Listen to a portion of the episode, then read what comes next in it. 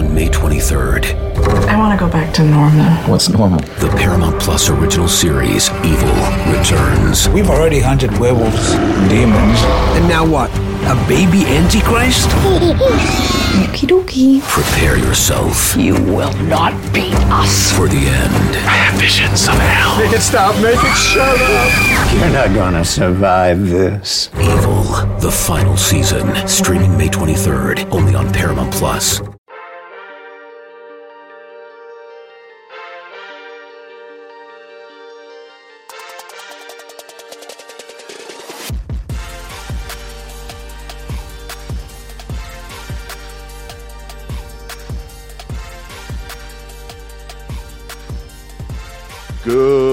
Morning, Bucknutters. Welcome to the Bucknuts Morning Five here on Monday, December 21st, 2020. I am Dave Biddle flying solo on today's show. Well, the Buckeyes are in the college football playoff. Going to break it all down. First thing, though, Buckeye fans, just enjoy it. Enjoy it. The Buckeyes are in the playoff. They get the matchup everybody wanted. It's going to be really tough, but ever since clock hit triple zeros in Glendale, Arizona. Everybody, including the players, coaches, Buckeye fans, everybody in Buckeye Nation wanted that rematch against Clemson, and we're going to get it. And it could be uh, be careful what you wish for, but eventually the Buckeyes are going to get that Clemson monkey off their back, and perhaps it's going to be this year. So just enjoy it. After all the team's been through, after all you have been through as a fan, just enjoy it. The Buckeyes, Big Ten champions. That wasn't easy either, of course, against Northwestern. Northwestern came ready to play. Buckeyes did get the job done 22 to 10, got the number three seed in the college football playoff yesterday, and they will play number two seeded Clemson in New Orleans on January 1st. Last time, guys, let me let me think about this. Do you guys remember the last time that Ohio State played in the college football playoff semifinal in New Orleans on New Year's Day, no less? I think it went pretty well. I think they beat Alabama and then they went on to win the national championship. So let's get it done again. We'll see what happens. Buckeyes are six and a half point underdogs.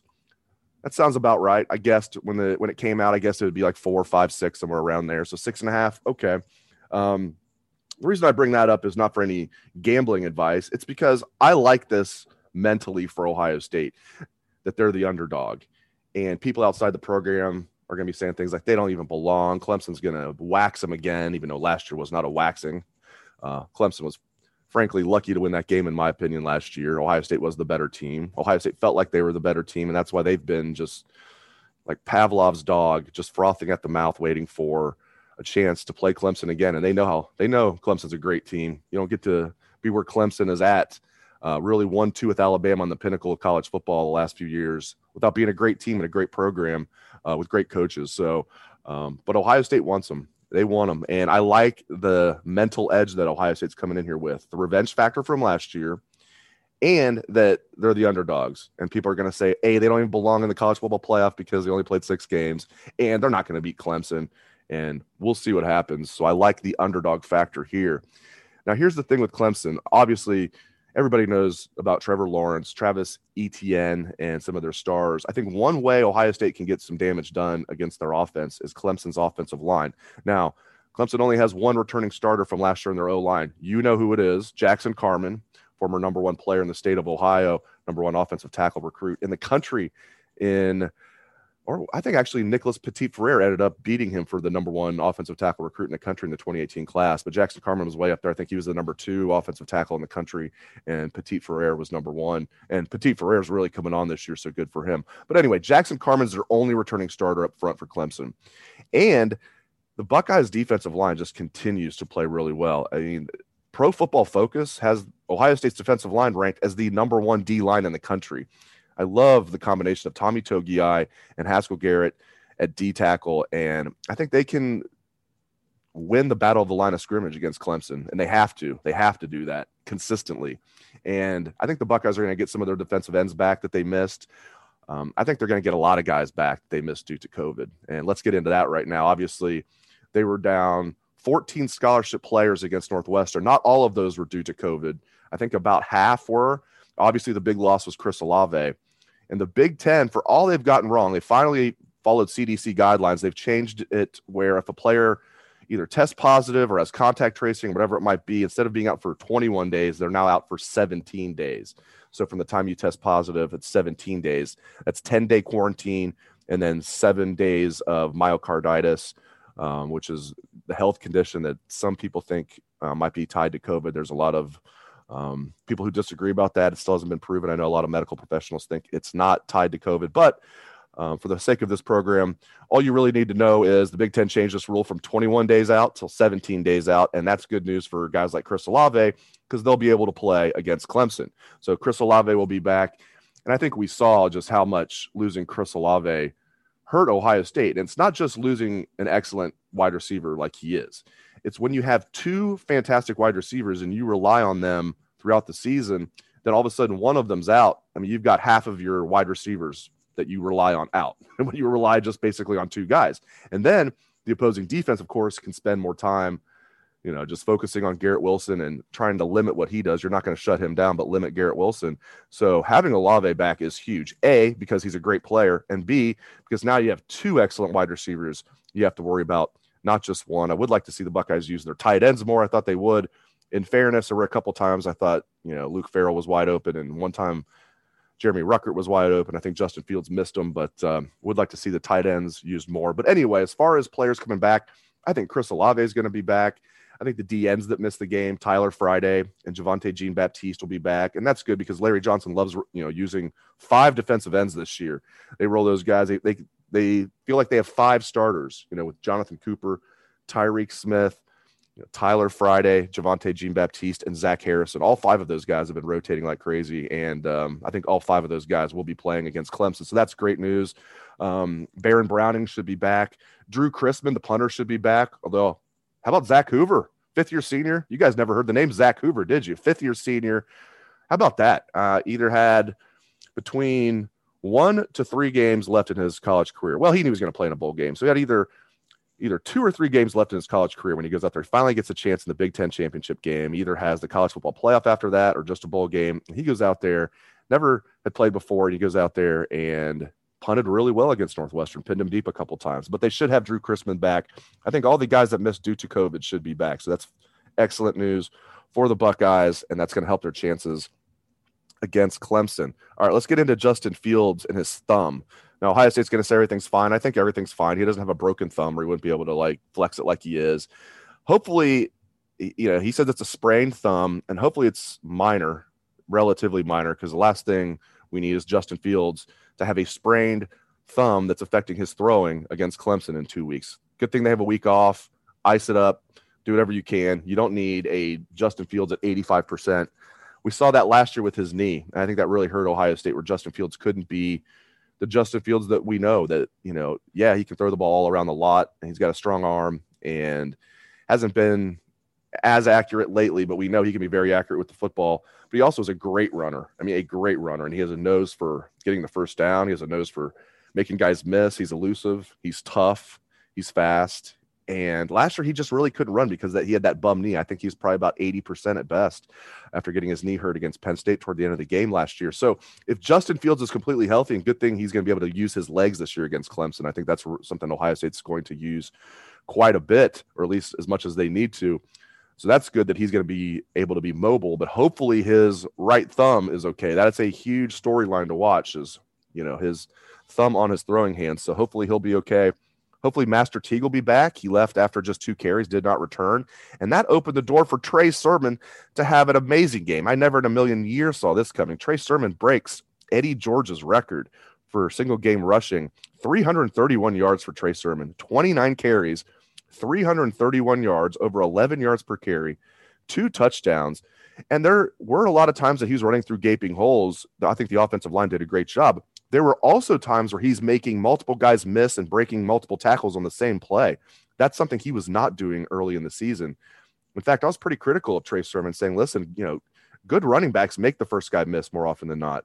You know, they break tackles, they fall forward after contact, not get pushed back after contact.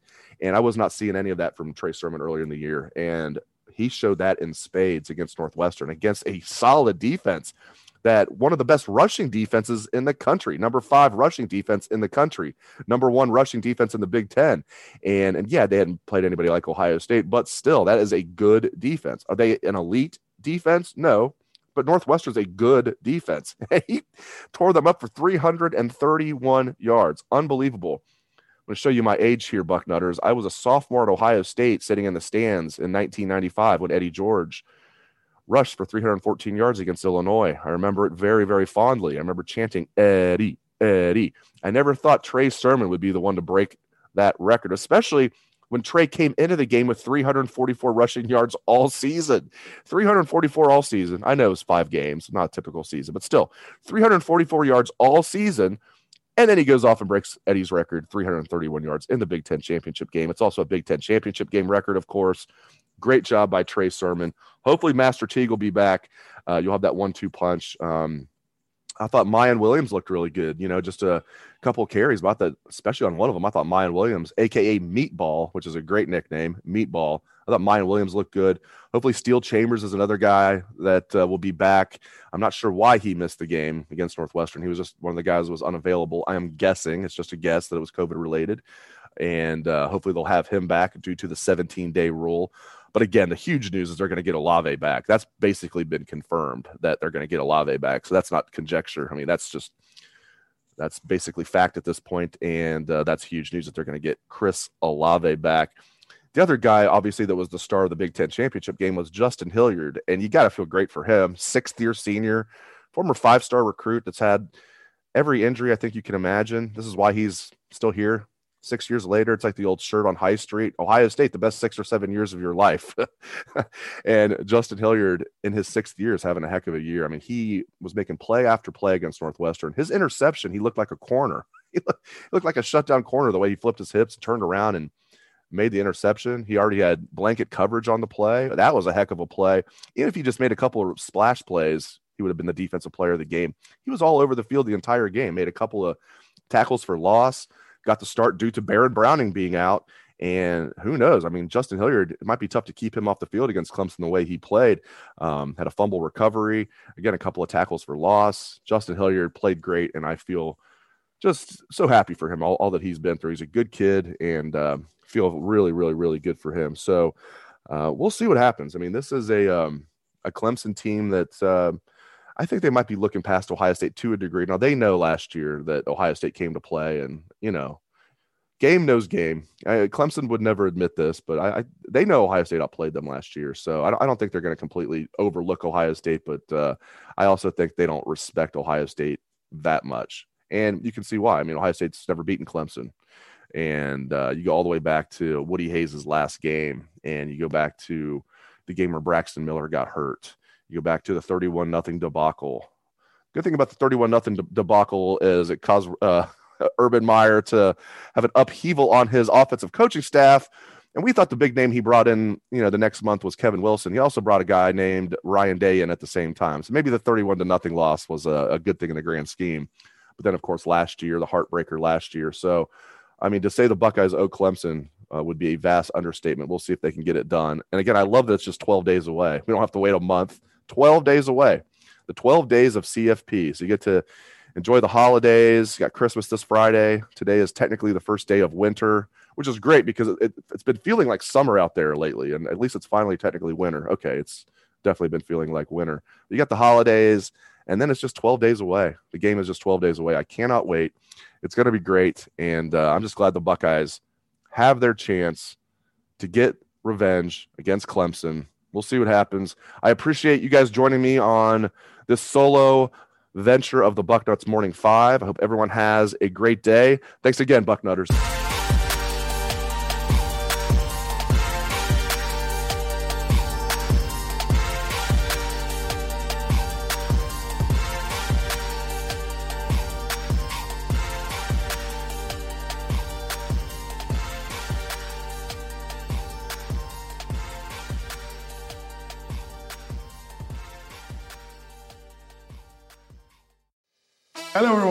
It's Micah Richards here.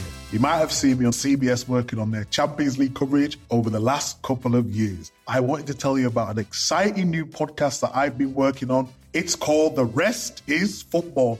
It's me, alongside Gary Lineker and Alan Shearer, two absolute legends of the game. The show combines topical debate from the world of soccer along with outrageous tales from our careers. And I mean, outrageous. Just search The Rest is Football wherever you get your podcasts. All the best from Big Meats.